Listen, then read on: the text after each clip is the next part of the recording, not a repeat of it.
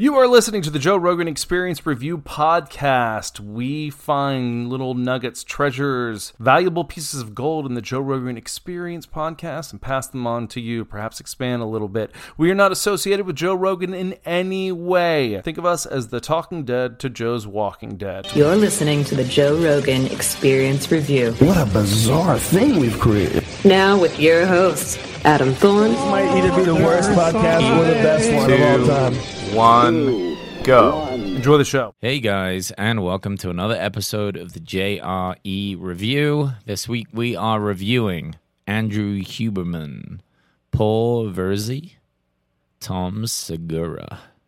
Good old Tommy. Joined as always uh, by my sidekick, Todd Lee. How you doing, bud? Hola. Doing great. Good to be here. Mm-hmm. Sounding nice. These new headphones are wonderful. Oh yeah, you like these? Yeah, thanks, buddy. Yeah. Well, we need to be able to hear how annoying we both sound to each other, like but louder. That's what I felt. It's gonna help us. Helps me not interrupt, which is always a good thing. I need to wear headphones around the rest of the world. Time will tell. Time will tell if you don't interrupt. We'll see. It is hard to not speak over each other with podcasting, though. I guess we just don't notice how much we do it in real life. Like in regular conversations, it's kind of accepted. It's not as annoying. But then when somebody listens, it's, uh, yeah, bad. We apologize if we do that. All right, Andrew Huberman, what a smart guy. I love listening to this guy. Um, I'm glad he has a podcast because it, it it's like the amount of knowledge he has. He, you know, I feel like some people can go on a podcast like Rogan's one time, and it's like this is all the type of specialty I have. There you go, and it's like, oh, now we know like what they're into. Not that they would go into everything, but like enough of the stuff. With Huberman, it just goes forever. This guy never runs out of stuff to talk about when Well- it comes to health and life and blah blah blah. I mean, he's just one of those guys that after you listen to on Rogan, you want to go hear more. Like you just said. Like I, I went and checked out his podcast. He's freaking awesome. Yeah, he's so good. He's so good. I like. Uh, okay, so let's start with the. They they were talking about Shane Gillis and Ari and the drinking challenge, which was hilarious. But then you know, Cuban puts a bit of science into this. He's like, okay, this is maybe why this happens, and he said eight percent of people have this particular what was it a gene, and then they Yeah. can they somehow can just handle alcohol so much better whether they don't get hangovers or um i don't know what it is Well, But- it was just they can they can drink more for a prolonged period without seeming really drunk, right? Like you could have what he drank like 18 Bud Lights in a matter of like an hour, yeah unbelievable you know? Yeah well within that like three hour stretch that's so Oh, many it was 18 within the three hours. I felt like he was drinking them even heavier than that. But regardless, we we all have a friend or friends that we've known it back in college or whatever that could do that. dude that's still six an hour that's a bud light every 10 minutes for three hours Yeah, and he didn't seem that drunk, did he? unbelievable did he even go pee But he, once didn't he puke though? Somebody puked. no that was ari Okay. Yeah, because he was bet five thousand dollars that he could beat Shane, and good luck to that. So yeah, Shane probably has that uh, gene for sure. I mean, fair play to him, crushed it. Well, was there something about the gene too where you don't throw up? Because I'm that guy. I, I'll black out, but I, I will not throw up ever. Hmm. Maybe your body should. I, I, think feel it- like I should purge. Be better. Well, if it's that poison to where you're blacking out, maybe you want it to throw up. Yeah, it's been a while. It's been yeah, a I while. I don't know. My my uncle Uncle Mark, he doesn't get hangovers. Never has. I don't really get them either. I don't know because I don't know what other people feel like. I feel very tired, but I don't get that headache. People often talk about getting a bad headache. I don't get that.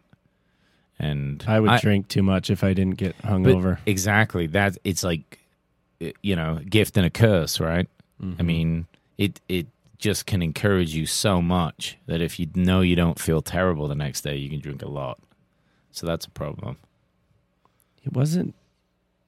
He was talking about the um, also having a gene when he was younger. Huberman was saying that he had a gene when he was younger where he had like hair on his Adam's apple, and he was like his voice was loud Oh, that's or right. deep. It was like deeper when he was eight years old or he had to grow into his voice. Right. I Huh. think that was maybe like a 3% thing. He had a lot of facts. The guy just knows so much. I mean, I was I was super interested to hear about um I can't remember who he was talking about, but instead of microdosing, he was saying maybe his psychologist or one of his psychologist buddies was telling him, "No, dude, you should macrodose. Macrodose. get go deep." And I've been mm-hmm. hearing this. I feel like it needs to happen because I've been it's been coming up in conversation a lot. Maybe because I'm thinking about it.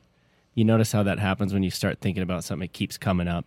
Like if you look at a clock, you keep seeing the same numbers. Maybe it's you're just thinking about it, which is probably more likely than it being like this serendipitous thing that needs to happen. But I think a lot of times with that, it's like your mind is trying to pay attention to things related to something that you've found to be important, and they just stand out more and more.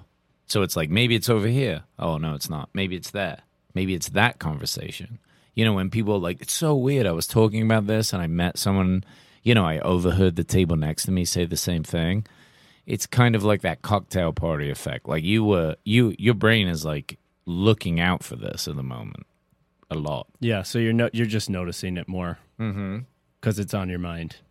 But maybe it's important to you, right? I mean, I've always felt like this with microdosing.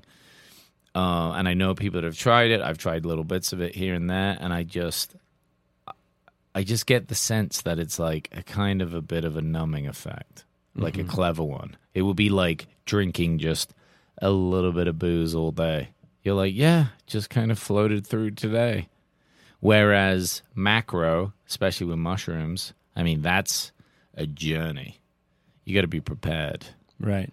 you well, know? and and clinically, now that people are realizing the importance of doing it with a doctor or someone that can guide you through it, you're not just doing it for fun. Well, didn't Huberman talk about the new mushroom documentary on Netflix?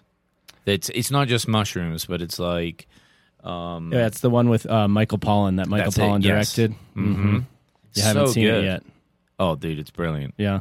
It's so good. I mean, they go through all like psilocybin th- therapy potentially, like mescaline, um, MDMA, and how um, it's like in the th- uh, tr- like third stage trials, whatever the FDA calls that, Mm-hmm. uh, where it's like I think stage three trials is like on humans for F, uh, you know, for MDMA and To for therapy. the They were F- saying it's like sixty-seven percent um, effective, or something like that, like real high into the sixties, effective for post-traumatic stress.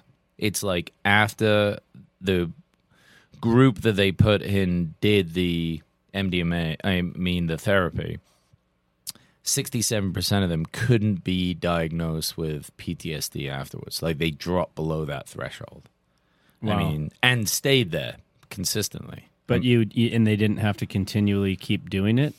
Uh, they didn't say that, but they said that over time they weren't like re-diagnosed. I mean, I guess there was a time period, which would make sense. Like you don't want to ask someone like the next day, they're like, "Yeah, I feel great," and then a week later they're struggling. Um, but Well, you'd think the next day you'd feel worse because all of your you're just depleted of all that serotonin and dopamine and everything else. So maybe they're. I mean, the doses are probably pretty low. I, I don't remember them talking about the dosage. oh no, they probably hammer that. Yeah. They in the in those um those therapies. I mean, they're giving you enough. The, the those therapies are probably done with like a macro dose of whatever the thing is that you're taking. Uh, and, and talking about medications that you take, and we were discussing it earlier, ADHD, ADHD meds. I mean, tons of kids are taking this stuff now. Lots of kids in college. And yeah, for a lot of them, does it help with studying? Probably yes.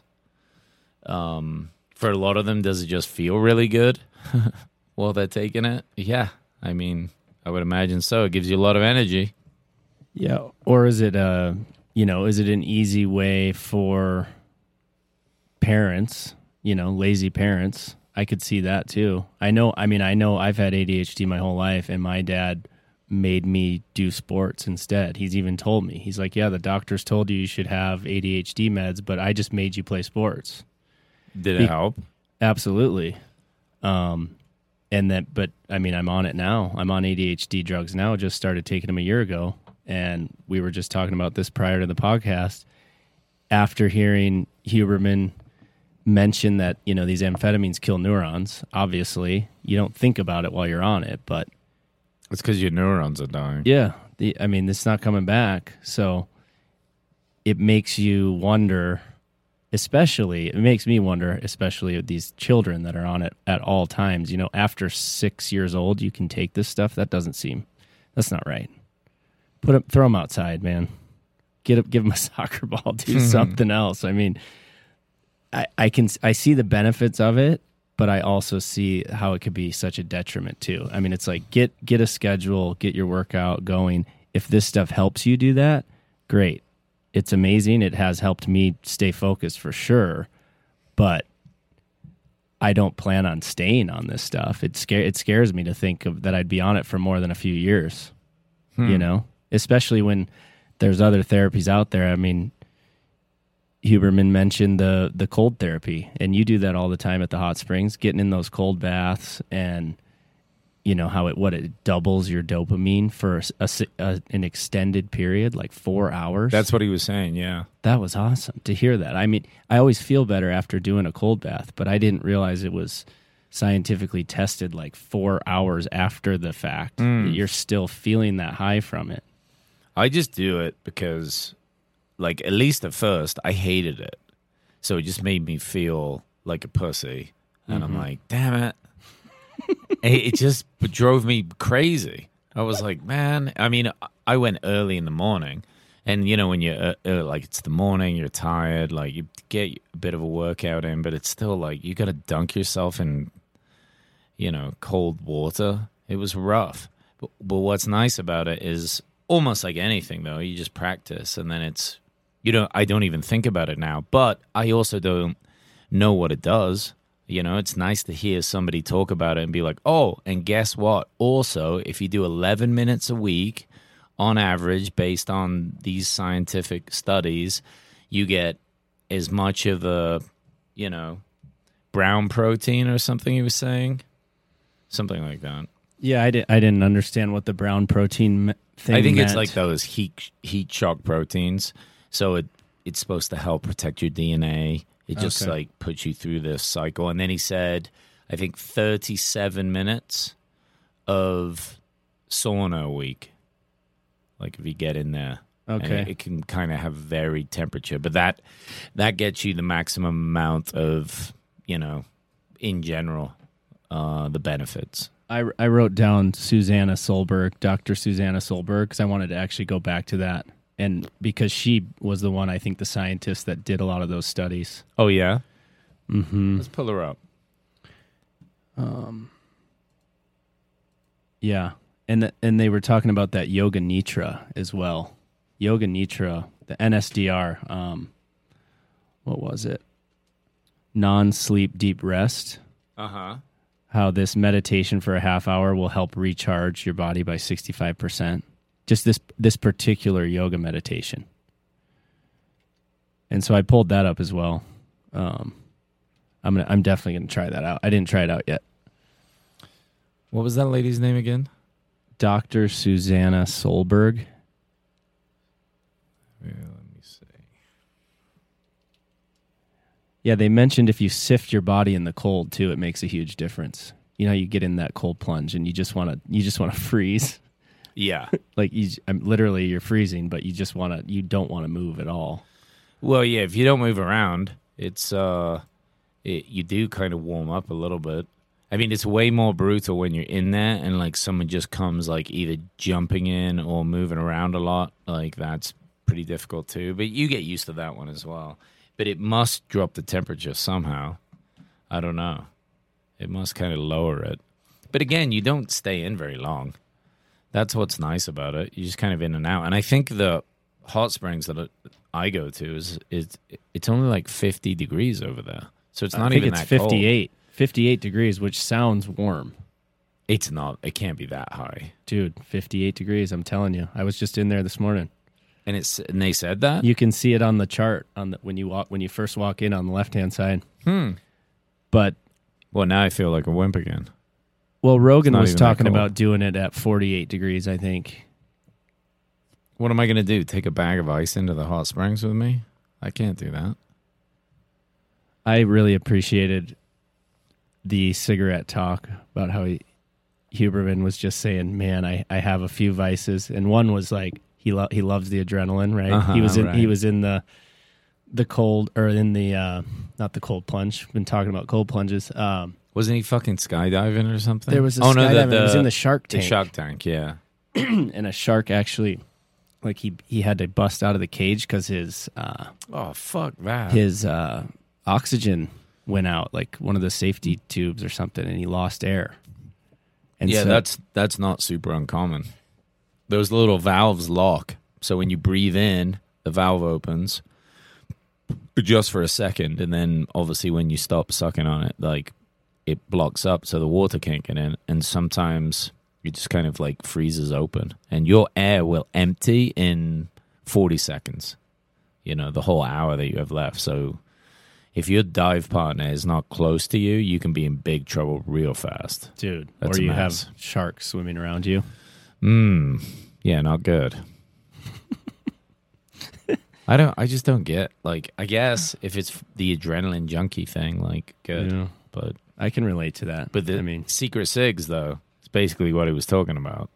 yeah, and well, and j- just again, if we're getting on the kid thing about all these kids having nicotine vapes all the time, I guess that's better for you. Oh no, they got into it because the FDA is actually getting rid of Juuls. That's what it was. Right. and so they t- they started talking about nicotine and and different you know methods of smoking these days and how really nicotine yeah it might be bad for you but compared to cigarettes like why would they be getting rid of Juuls over ciggies I don't think nicotine is bad for you.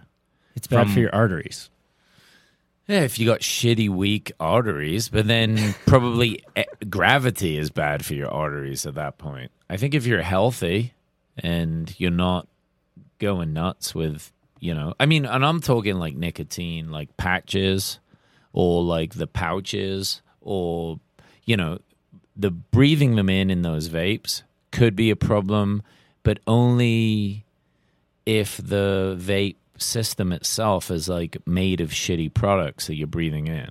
right like those little shitty ones from built in china which are probably most of them right they have those little you know just pieces of metal that who knows how hot they're getting when you're using it Sure.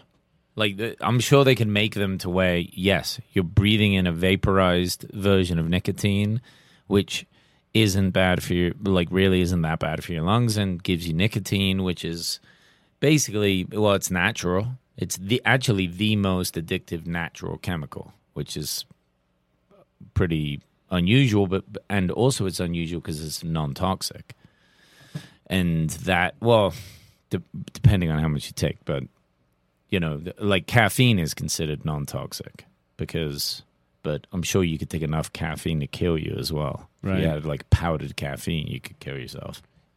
Either way, you'd think Juuls would be safer than smoking a pack of cigs a day, no matter how much they're you know smoking during the day. No doubt. Yeah, they banned those, and cigarettes are still here. Like, Somebody has Money a grudge. talks. Someone's got a grudge going on. oh yeah, Juul did didn't say the right thing at some political, you know, five thousand dollar a plate dinner party, and that's it. They're out. How about the sunscreen topic? What did you think about that? What? That it's bad for you? Just the the actual what is it? Tri trichocanes, trichocanes. The the small amounts of whatever trichocanes are. There's certain sunscreens that'll get into your body so that you can't actually get that vitamin D from the sun. Huh? I always I always knew people had talked about how sunscreen could be worse for you than actually not wearing it. I wasn't sure if I was a believer or not, but when you hear someone like Huberman talk about actual peptides and trichocanes that these particular products that actually soak into your skin and they they makes it so you can't get the vitamin D. Well, that's not good. Well, and and getting the vitamin D in the morning that was better than getting it later in the day. Do you remember? Well, I mean, it would make topic. sense, right? If the only time you went outside was right before the sun went down, that's the only sun you've got. Your body is probably thinking that you're waking up, so that probably mess you up. Yet, if you get it in the morning, you just woke up, you're like outside, sunshine, cup of coffee. Your body is like, okay, the day is about to go. Let's get this started. It's receiving it better. It maybe, Hmm. maybe it just like sets that cycle of awake better. It's like how else does your body know that it's the morning again? Well, and having those patterns, right, of sleep and keeping everything turned off. I've been doing that lately. When I go to bed, if if the lights are, you know, even out in the living room, if I leave the little light on, you know, the hallway light or something just cuz whatever, it feels safer. My wife likes to feel safer at night, but it I can tell it messes with me. It's like it's harder to fall asleep, so I put a pillow over my head to get that darkness Mm-hmm. they, they were talking about the darkness of you know having these set times of go to sleep at this time don't eat until you know don't eat past nine o'clock but then also if you want to sleep better make sure you have the room completely dark. Makes a huge difference. Yeah, it's a lot of things to keep on top of. but they dude this andrew guy is crushing it though. I feel like his his Do you think his like routine, well, like since he knows all this information, do you think he's super disciplined about this? felt like it to me when he was talking about it Like he does it all. Like when he knows something, he's learnt it. He's like, that's what I do from now on. I mean, just to talk about keeping the room dark when you sleep and then having the 11 minutes of cold plunge and 38 minutes. I mean, he had it all scientific. He had the dates ready and the times, you know? Mm-hmm. Yeah, he's he's a smart dude.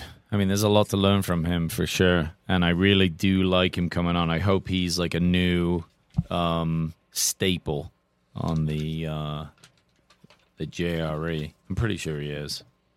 Pretty I'm, sure. I'm definitely going to listen to his podcast again mm-hmm. for sure. He's, he'll, I'll put him on the list. Put him on the list. All right, let's jump over to Paul Verzi. Is that how you say it? Versailles. Versailles. All right. Sorry, Paul. They got right into the Indian or Indians, excuse The- me, the, the aliens, UFOs, yeah. UFOs right away. the Indians. Mm. Yeah, his dad seeing a UFO.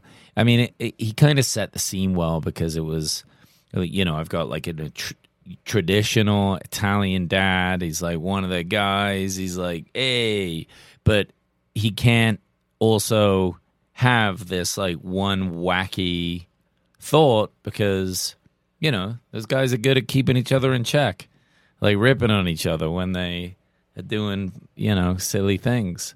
And now all of a sudden he has this truth that he knows about. He's like, oh shit, I now believe in a UFO. I don't know what to do with this. I can't tell anyone. It's, that's wild. Well, his, his wife busted him at a party. That that was she would she would basically said, "Hey, honey, why don't you tell him about the the flying saucers? Oh, tell him about the flying saucers." yeah. saucers."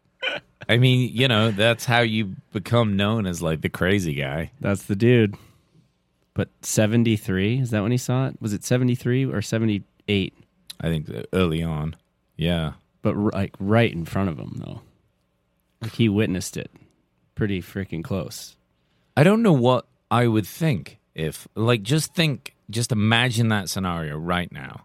And it's like, think of our group, group, you know, here, like the friends we have. And then one of them tomorrow was like adamant about what they saw. Now, I'd be curious and like asking a lot of questions. And I'm, I want to believe and I'd be into the idea of it. But I still would be trying to pick it to pieces. And then eventually, over the weeks after that story was told, they're not going to be telling it every day. You just would either start to forget about it or just be like, yeah, I don't really know what he would have saw. Like it just seems like something that you generally wouldn't believe until you saw it yourself, and then it's like you're stuck in that. You know, it's like being on an island all to yourself. It's like no one else is going to believe that shit. I'd believe it, but I've seen some UFOs, man. It Well, one, one particular Hold time. on, it depends who would. It depends who would say it to you, though. True. Let's be fair. Like you know, people that you're just like you can easily dismiss most of the things that they say. God bless them. And if it came from one of them, you'd be like, "All right, dude, great." True. But Paul's dad does not seem like that guy after he paints a picture of his his old Italian father, right? Mm. Is scared to tell people the story because he knows they're going to think he's crazy. That almost adds more legitimacy to Totally. it, for sure. And that's what's nice about it, you know. It, but this guy also seemed very honest. You know, Paul like talked a lot about his panic attacks, and you know he didn't even try and tie them to something. He wasn't even like, "Oh yeah, my life was such a mess." Like some people like to justify how they feel mm-hmm. with the events in their life instead of just being like, "I don't know why. I just felt like this." and I don't know. well, he, he talks about his parents separating at a pretty young age, but yeah, he didn't mention that within the context of the panic attacks, did he? I don't know because he was like much older. Right. I think he was like way into comedy and Right. It was it was it was from something that happened when he was doing a stand up, wasn't it? Mm-hmm. Yeah. Yeah, he was like outside of his own body, just like watching the comedy happen and like freaking out. I just love to see the the stigma of of that sort of stuff being erased and and people talking about it. You know, a comic from New York who you wouldn't think typically, stereotypically you wouldn't think would talk about something like that. Mm-hmm. And he's just nonchalantly telling the whole world on Joe Rogan about it, which is great.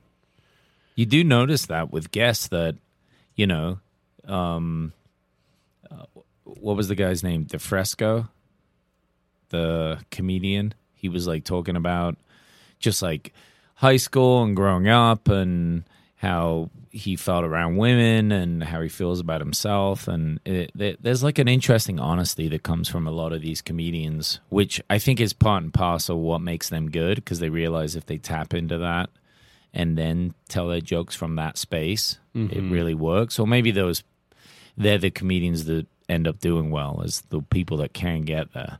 But yeah, there's like a beautiful honesty that comes from those things. Well, the best jokes are those personal jokes, right? Anytime you can relate to somebody's personal history, it makes it way more funny because you can you can think about a particular event that happened in your life. Yeah. You're like, "Oh yeah, I can relate to that dude. That's hilarious. That happened to me in high school." Some of it though too is like um you know, a lot of the stories that they tell even though they sound very personal don't always happen to them. Like a lot of it's a lie, really. But like it's not a bad lie. It's just a lie to make the story work for comedy. Mm-hmm. I I think what helps them almost m- more so be honest is about themselves and how they feel and that's why c- comedic podcasts are so popular. They're not always that funny. Have you noticed that? Totally. They're just good, really interesting. And it's because they're great storytellers and they can get to the meat of things. Right. But, you know, they, so much of comedy is um almost being willing to be laughed at. So it just teaches you to be comfortable being that vulnerable in a sense. but a lot of them, a lot of these comics aren't comfortable. He mentioned that a few times about how even just what was it, Chris Rock's mom and her friend was in the audience, and just having he was having a bad night on stage or whatever. People might have been not catching his jokes.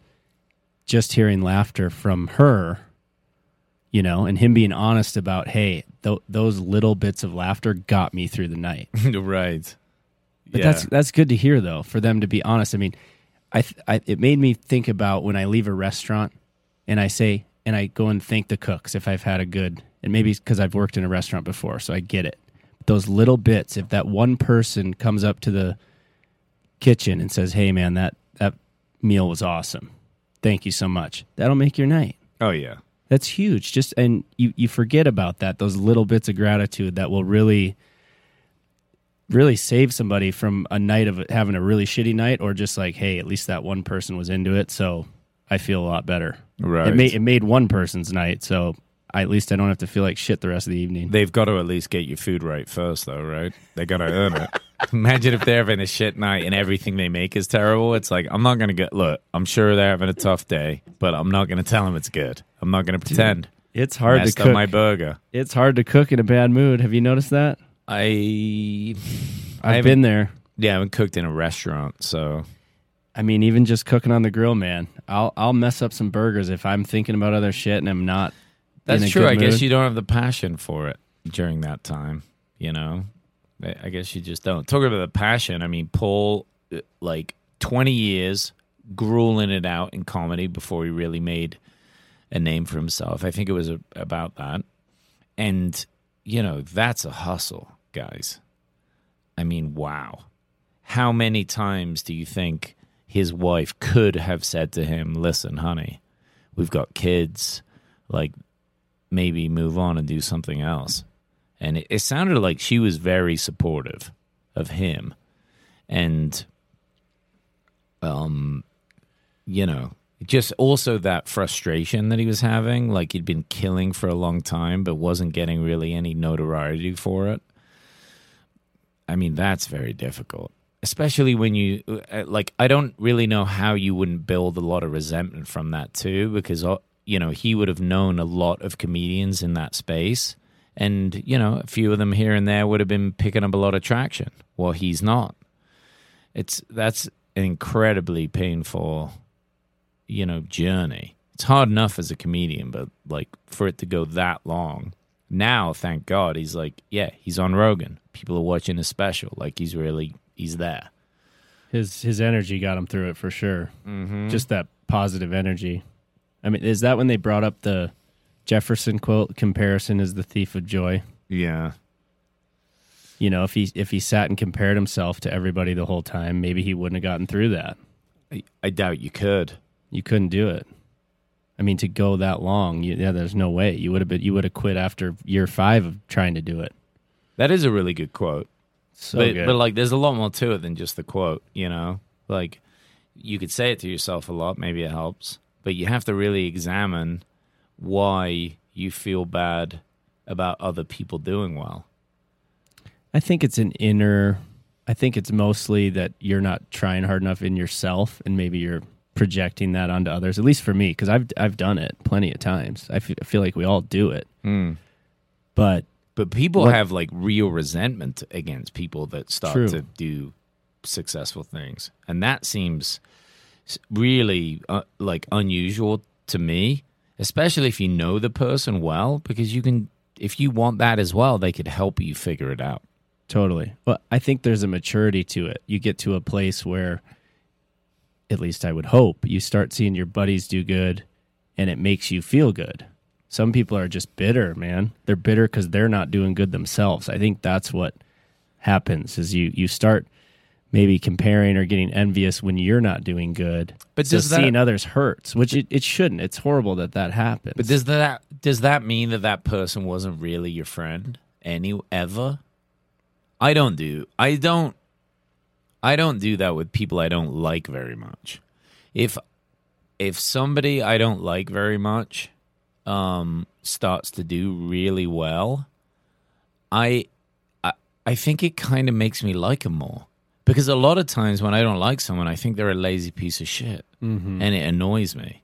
Right. And I'm just like, I don't trust you. You're not reliable. You don't show up. You don't do the things that you say that you do, and it's like becomes this like frustrating argument. And then in the end, I just don't like him. But that's because you're a motivated person. So you being motivated, you see other people doing good shit and making things happen. That excites you because you're like, oh, you're not being a lazy piece of shit anymore. What I'm saying is when you're a lazy piece of shit and you're kind of down on yourself already and you see people doing good, you're projecting your own shit onto them. So it's not even you're not even really mad at them even though you think you are. You're mad at yourself for being a lazy piece of shit. Oh, it like reminds you. Right. Yeah. So if you're if you're crushing it, or you're doing good, you feel good about yourself, and you see other people doing that, especially your friends. Rogan talks about this all the time. He wants to help these people. Right. Rogan's crushing it. Yeah. He wants to see these people crush it. He's already feeling good about himself. He wants to help others. So I think it's really, it's dude. It comes down to just a mental issue. Yeah, I still get mad at myself when I know that I'm being a lazy piece of shit. Too. But it but it doesn't make me think about anyone else. Really. well, because you get selfish when you're depressed. I do. Anyway, I'm speaking for myself. Oh no, I see what you mean. Yeah. Right. I'm just trying to think through my process of like what do I feel like on those days? Like often uh I'll get mad at myself for not doing what I need to. I do feel guilty for like letting people down. Like I can tell I'm not like bringing the energy to them if I have to do something with them that day. Like Right. that one makes me feel bad. But I get is that a comparison or is it more just a uh like a a sense of responsibility maybe? That's your energy. That's because your energy levels are typically so high and you're fun to be around. So when you're not feeling yourself, you're not feeling like you're bringing that energy that you typically do. It makes you feel bad. It makes you feel guilty. I do that all the time too. That's probably the the worst of it, really. And mm. as a comic, I could see how it could be so hard if you like you've been busting ass for 20 you said 20 years Oh, dude, that's so long in comedy. but he was uh, but it seemed like his his process was he was always helping others he I felt like he, he's a family guy He too. like a good dude. he's a family guy yeah, so i feel like a lot of that is he's he there was another quote about family here he said the greatest thing a man can do for his children is love their mother dude. that's excellent. How good is that? oh that one got me dude that one Wow. got me hard Women are going to get away with so much thanks to that quote. oh That's the kind of thing your wife would put up in the bathroom. Just to, you're like, damn I it. love, I love what uh, Joe's talking about Bill Burr, and they're just talking about God. Some people, you know, they'll just bring you down. If we're if we're gonna go on this rant about feeling down or whatever, Bill Burr can just he can he can feel down, but he can make you laugh about it. Oh yeah, You know, it's like his complaining is good for everyone. So good. so good. He really has found the cheat code to complaining because nobody wants to listen to a complainer ever. No one. And he does it in such a way you can't wait to hear it. And I think it's also his way of cheering himself up about how annoyed he is about whatever the thing is he's talking about because it's just fun for everyone. it's so good. It's a genius move. He might be the best at that. Oh, I can't I can't think of a better complainer than Bill Burr. Well, they, I mean, that, yeah, they said that, and also how Rogan doesn't have time or the ability to be bored. I thought about that because I feel like I've been getting bored here and there. You know, when you work too much, you feel bored. You want to do more things outside or whatever. And Rogan's just saying, "I don't, dude. I don't have the time to be bored." he said he doesn't even understand it, which I don't. I would like i him to like expand on that because I was like, "Do you really not know?" I mean, I definitely know, and I know it's always because I'm not. I'm not doing something right. You know what I mm-hmm. mean? Mm-hmm. Like there's something because there's always something interesting. So it's it's usually a feeling, but I've definitely been bored a lot in my life. So to think that someone could get to what what is he 54 and doesn't actually know, like he hasn't experienced it, it's like whoa. Yeah, I was jealous of that. Yeah, I would too. love to hear more of that. That annoyed the sh- it almost annoyed me. Maybe that was a comparison. I'm like, God damn it, Joe. Is that seriously a thing that I could have been doing all this time? But no. yeah, he doesn't have time to build a deck. Won't play golf because it takes too much time. Good. Keep it up, Joe. I'm not getting pulled into that either. I don't have time. We on to Segura. No, I wanted to finish up with something uh, that he was talking about. Let me just look at my notes. Yeah, I wanted to talk a, a little bit more just about his panic attacks and like how vulnerable and honest he was about it. And it's an important thing to talk about because um, yeah, you don't need justification for that. Like, if you feel that way, I hope people feel like they can talk about it with anyone else. I remember when it happened to me, I had one when I was in um, Santa Monica right before I left for Bozeman. It's the only one I've ever had. And I al- almost couldn't stop talking to people about it because I was like f- amazed, terrified, and fascinated by the fact that it could even happen. Or Like- the fact that it happens to so many people on it on the regular. Right. That's what's so scary. It gave me a lot of empathy for people that have that happen. I didn't know it was a thing. I was always like, you know, pull yourself together, kid. But mm-hmm. wow. I mean, very real, very scary. I mean, just this it's- feeling of not being able to breathe. mm, I remember that. I, I've had I've had one for sure, and I can remember the day, and I don't ever want it to happen again. And it was a financial thing. It was like freaking out about money, right?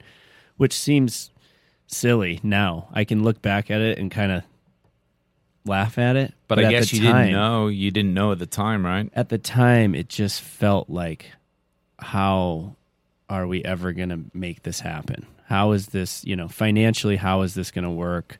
This is a silly idea. And it just, you just, this negativity gets in your head. And that's what, that's what happened with me, anyways, where it was just this, and it compounds on itself. And it's this spiral of, how could I actually think about this many me- negative things at once? And then I couldn't breathe. Did it did it start to like speed up like a snowball? Did it just get faster and faster? And then, and then, you know, my wife was there to to help me through it. She's had panic attacks before I've seen them, and you know, she suffers from. She can have really bad anxiety attacks, and and they turn into panic attacks, and it's. I again, I had never understood it before, and then when you go when you go through it, like you said, this empathy happens. But yeah, it was a, it was this negative spiral of just you think of one thing negative, and then you think of the worst thing that could happen. Like, oh my god, we're gonna, you know, we're gonna go bankrupt. We're gonna, this is never gonna work. And then all of a sudden, you know, I'm the silliest person for thinking this way, and you know, then it's like, oh my god, nobody trusts me, or I, I'm silly with money. It was all these financial problems that I just kept And like they all piecing- link together, right? piecing together in my head and it's all nonsense. That's the thing. It was really it was nonsense. But we had never spent this type of money. It was when we bought our house and it just it freaked me out. It was like I went from basically living in you know, a $600 a month apartment to like oh my god, we're going to spend how much on a home? And I, my mortgage is going to be how much? And I felt like it was something that I never I never realized that money could do that to my mind. Hmm. Like I had never, I just had never experienced that. I was just so scared about being in this financial turmoil, dude. That's what did it for me. I don't, I don't know. Well, I guess it doesn't matter what the thing is almost, right? It's like any different person can have a negative thinking spiral down over any issue as long as the issue itself means enough to them. I mean, but it's just the idea that that people can't talk about it. They don't have somebody to talk to and you know, imagine being in fear of that event happening, you know, multiple times and not knowing when it's happening and not having support around you. It uh, sounded like his wife was very supportive through that, which is awesome. Yeah, it's scary to think that that happens to people all the time. Mm-hmm. Because you and I have both had this happen. I've had it happen once. You've had it happen once, and I, That's enough for me. dude. 41 years. Thank you. but you you talk about empathy and it really does create this empathy this empathetic notion towards others like i feel their pain now and yeah it, it's it's rough man to see just the amount of people that are going through that I'm glad that Paul is like pulled out of it. He said running helped. I think any exercise is so huge for that. Yeah, but he eventually built up the running. His therapist said, "Go walk the dog." Got the running on, and then, you know, that's definitely a good move. If you're feeling stressed and anxious, just generally, then I would say figure out what exercise you're already doing. Maybe add ten percent. You know, obviously you can't do that forever. If you're still stressed and you're like running all day long, that's not going to help, right? But um, uh, yeah, add a little bit to it. That's Dude. probably useful. I did that last week, ran to the office four miles, and I could hardly walk for the last five days. Yeah, Just you my looked shins- exhausted when My you got here. shins were just hurting, Yeah, dude. So start it. small. Start small. All right, Todd's extreme. He's an extreme sports guy. All right, let's jump over to Tom Segura and we'll finish this one out. Tommy Boy. What a legend. And what a success. He wrote a book. He is his comedy is, you know, just crushing it. His tour is supposed to be beyond epically massive to you know, what did he say? He did like something It like, was like 230 shows or something. in a year? That's crazy. yeah, I, don't- I don't understand it, but he's crushing, and he's funny. Mm. Love that guy. I, I I had no idea he wrote a book. That's great. I'll have to pick it up. Yeah, Tom's funny. I bet the book is funny too. I mean, him and his wife are really talented on that. Um, Your Mama's podcast. Uh, It's great and it's wild too. I think it's way out of control. I like how different it is too from Rogan's. It's way more like old school radio. You know, they bring like um, different celebrities in, they chat with them. Um, it's it's super casual. Uh, they had like Tommy Lee in with his girlfriend, and they're just going into it almost like it feels a little bit like uh, kind of like an Opie and Anthony almost, you know. How was Tommy Lee's girlfriend? She's the she was like a TikTok star, right? Or no, she was a uh, she was a what was it before TikTok? There was like the you could do the five or the seven seconds, right? It was a thing before TikTok. Anyway, she was one of those stars. I don't know. I don't know the name of it. Um, There was another thing before TikTok. before TikTok, yeah, there I was. don't even really use TikTok to be honest. I, I I don't either. And well, and Segura talks about TikTok, and and they brought it up towards the end of the podcast, but we can get to that about just the the privacy laws that are Mhm. happening right now. Um. Anyway, Segura, he he's good at his honesty. We were talking about that with uh with Paul. with Paul, and just he just has good stories about his mom and his dad, and and just growing up, and just being so honest about his own life, and whether those stories are real or not, they sure seem real. Especially with his mom, you know, being from South America, he he just gets I'm, into I'm it. sure with they that. are like with his stand up, maybe no. Maybe they're like exaggerated for comedy, but I mean if he's talking about it on the podcast, yeah, it's real. Like these are things that happened for sure. Uh, no doubt. And and yeah, Tom is he definitely seems super honest. Uh, I mean, they're getting back into sober October, trying to bring Bert back in. I think they're just desperately trying to keep Bert alive at this point. Joe seems worried about him. the machine. Yeah, it's like it, it less of a joke for Joe every year. And obviously, he's crushing it. He's doing so well. He's touring all the time. He's making tons of money. Um, but you know, the heart is a thing you got to take care of.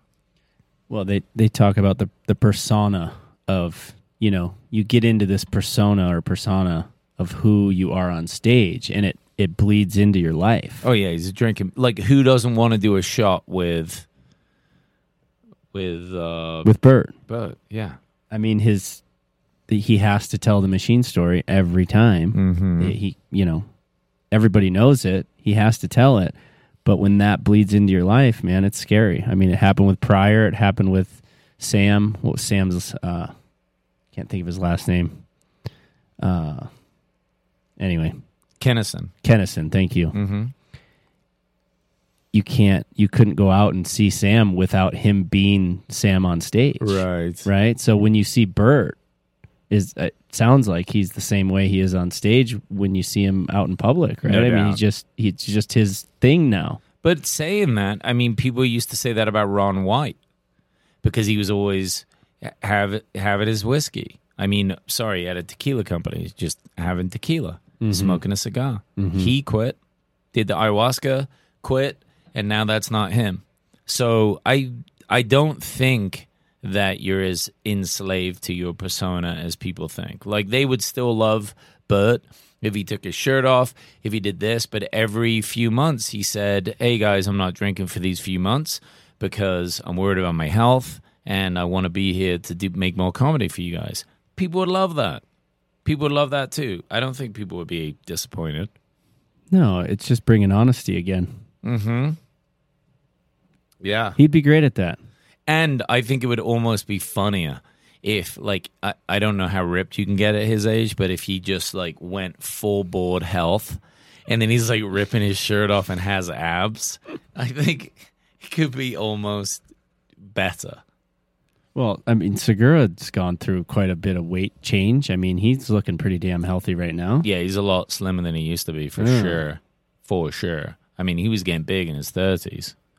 And he's How holding old it is he? together now. Some mid- 40 something. Yeah, probably mid 40s. Late, maybe late 40s. The kids are keeping him in check, I'm sure. Mm-hmm. They keep you busy. Oh, let's get to the TikTok thing then. Yeah. So the U.S. government just um put it. I, I don't know if it's a law or they just put a proposal out to Apple and Google to ban TikTok. Because of the privacy privacy issues, right? Yeah, there's like too much spyware going on in there. It's like recording all of it. Glad I'm not on TikTok. But uh, also, I think it's a lot of what Joe talks about too, and they don't they don't position it this way because it's the government. You know, they don't really tell us what they're up to. I don't think directly. You know, they have talking points that sound good, so it's a good selling point to tell us, oh yeah, there's a lot of spyware in there, which there probably is. So it's reasonable and it's true. But I also think that maybe there's a concern, just like Joe was saying, that hey, they they have a different TikTok in China, mm-hmm. and it like helps kids, teaches them, and it shuts off at a certain time. Yet they have this, and let's be honest, a very popular product in this country that is mostly nonsense, silly, fun things, but like they they're not changing the way that we get it all and that kind of takes advantage of our freedoms because it's like yeah but the, we don't put restrictions on stuff but you've made something as addictive as who knows crack but it's like social media crack I would I would say mostly, right? It's mostly for dances and silly little skits in the states. But I have seen quite a people quite a bit of people leaving other platforms to go to TikTok because it hasn't been as censored. You know, talking about the truckers in Canada, for instance. I've seen people get on there and just on TikTok and talk about that and it's actually a really good avenue for those types of political issues. Now, will that get censored now? I don't know. Oh, I'm that's sure it point. will. I have so little uh, experience with TikTok. I don't know. I haven't even really considered what benefits it could have because I haven't really played with it at all. But I do think that this censoring thing on social media is is taking us down a slippery slope. I mean, I occasionally share some stories, and I don't really look at where the account came from, but it'd be like a funny meme or just something that happened, and I go to share it, and it's unavailable right away. Or always is from like whatever particular account this is. And I'm like, who gets to decide that? That meme was pretty innocuous. It wasn't offensive. It's just like, but it's almost like everything banned from cert- from certain people is banned Oh, even if they have a big following. Like you can't share it at all. They've made it like almost impossible for that person to get any more followers. Yeah, I've seen it happen to friends who are you know, non-COVID believers. I've seen it happen to other people, you know, during it, I feel like it escalated after Trump. You know, it was one of those things and it's really definitely escalated since COVID. Yeah, For for, sure. sure. For sure. Even if if there's like a questionable thing that you bring up and they talk about the Fauci story that um, Kennedy wrote, which Oh, I, I yeah. would- I need to read that. That sounds great. Yeah. I didn't realize he his voice got screwed up from va- a vaccine. Right. That's I didn't know that. I mean that's probably why he seems to go in the direction of non-vax, right? Um regardless, what what I was getting at is there's there's this there's this agenda that's happening with these bigger companies and whether it's TikTok or Facebook or you know, maybe YouTube's a little bit more lax, but it's scary to think that unbiased news only happens on podcasts pretty much at this point. Right. That's freaky, man. Yeah, and there's only a few people that do podcasts that have really solid news. I mean, please God, don't ever think that what you're hearing on this podcast, folks, is news. Well, because and- it's not. Well, the other scary thing is that podcasts aren't news, but you're getting a lot of uh, your people are getting their news from podcasts, which is also scary because it's not news. Well, It's they're just, running out of places that they trust. At least they trust what they hear on a podcast, even if it's, you know, they trust the person. They know that that person is doing their best to figure something out. It's like, not a bad start. right. But this is entertainment, and I've thought about this quite a bit about well, how but that's not. Hold on, but like Ben Shapiro has a good show where he does a lot of research. Whether you like his political bendings or not, I mean, he's very Republican, but does a lot of work. Um, still not a journalist though. no, he's not a journalist. True, Right. And then, so well, where you know where are these? We, we're not seeing sources. We're not seeing facts. Well, what about Saagar? Saagar from Talking Points. They have their own podcast now, and it's they're both journalists. Right. And and again, it depends on what you're listening to. It's scary to think that because the news media is so untrustworthy at this point that people eh, they don't have many avenues to get their their news Yeah, I agree. Yeah, because things are getting censored and you know, if you if you have to get your news from podcast, that is also a little bit scary. I- I mean, mm-hmm. it's great that we can talk about whatever we want, but it's scary that there's no trustworthy news sources to go to that are unbiased. They're just I mean, what are they? Where where are they? yeah. Well, I mean, podcasts are the new information source. You know, it definitely has separated itself from like what social media is, and people get information from that. It's it's just a different thing. It's so much longer. It's so much rawer. You know, it's like you really get enough time to figure out. Like people listening to us now, and they've they can decide fairly soon, like how much they think we know about something and not. So, okay, we can trust them this much on this, but most of everything else nonsense, which is important to do, guys. All right, and but we all do it with with podcasts. I was listening to Sam Harris the other day. He had these two super geniuses on talking about like how basically the way we've oriented the world and the United States, we're headed for collapse. And it's shocking. It's a shocking hour. But why it's so riveting is Sam, we all know his credentials, amazing.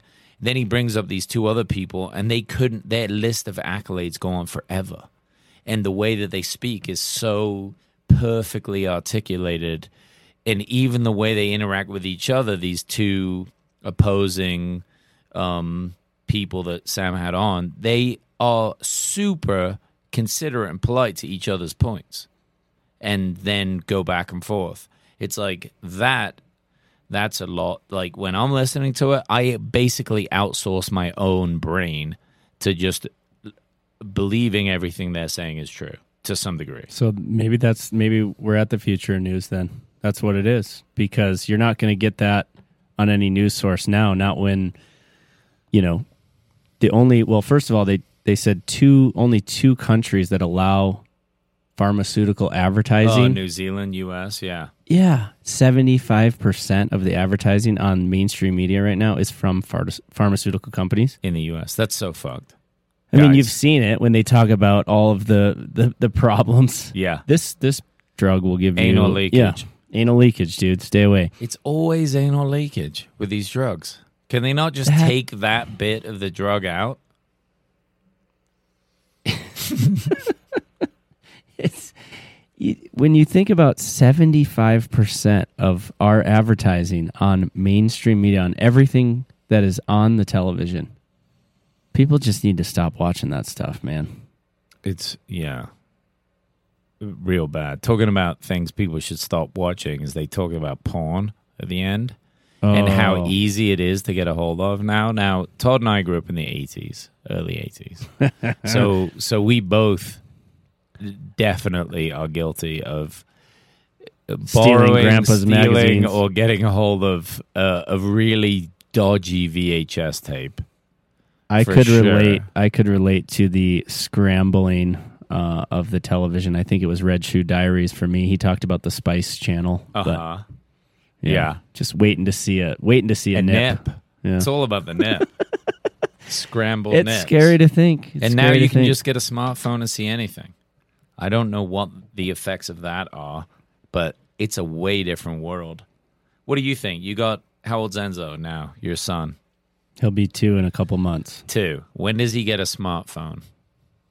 I'm hoping he can stay away from it. I, I'm I'm worried about his little Dude, tablet no that he chance. has that only, you know, we only allow about an hour a day, and that's even I feel like that's too much, man. But sometimes mom and dad need to sleep a little. But yeah, it's something I don't want to think about right now, honestly, because it it they get so hooked on those things, man. I mean, he he woke up the other night talking about wanting to play his tractor game on the tablet because he's finally figured out how to actually move the thing around and interact with this little tablet. It freaked me out. It, I had a conversation with my wife this morning about how we need to do less time on his little tablet, and that's just kid games. I mean, the, we've looked at the games that we've downloaded, and they seem legit. They're not, you know, they're not scary. There's no fighting or whatever, but it's just like riding on a tractor. But it's freaky how addicted they get to those things. I mean, we all do. Yeah, the, it's it's like we're getting better and better at making all the types of things that we're into super addictive to where regular life, which is like hanging out with people, talking to them, maybe going out into nature or just exploring like a a, a new area in town. It's like it, it makes sense to me that there are kids stuck in a basement somewhere playing an online game 24 hours a day because I'm not surprised that we figured out the best way to capture someone's attention or a lot of people's attention. It's it's it, uh, even during this podcast we've talked about you know social media, the struggles of it, news, whatever. It's like we have to trick ourselves to pull away from these things. It's like we've made addictive things in every direction we look. So Yeah. many addictive things, and it takes us away from stuff that would at least make us feel better. takes you away from feeling in general. Hmm. Just feeling.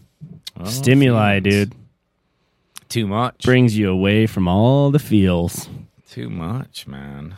Well, on that note, stay away from social media, folks, if you can, and video games. What else are you staying away from? Stay away from it all. Get to the cold plunge, sauna, and uh, Workout routine. That's it. It seems like that. It's over and over again. We're going to remind you every week. we are. All right. Remind, myself. ourselves. That's right. love it. All right, guys. Thanks as always for tuning in, we appreciate it. We will talk to you next week.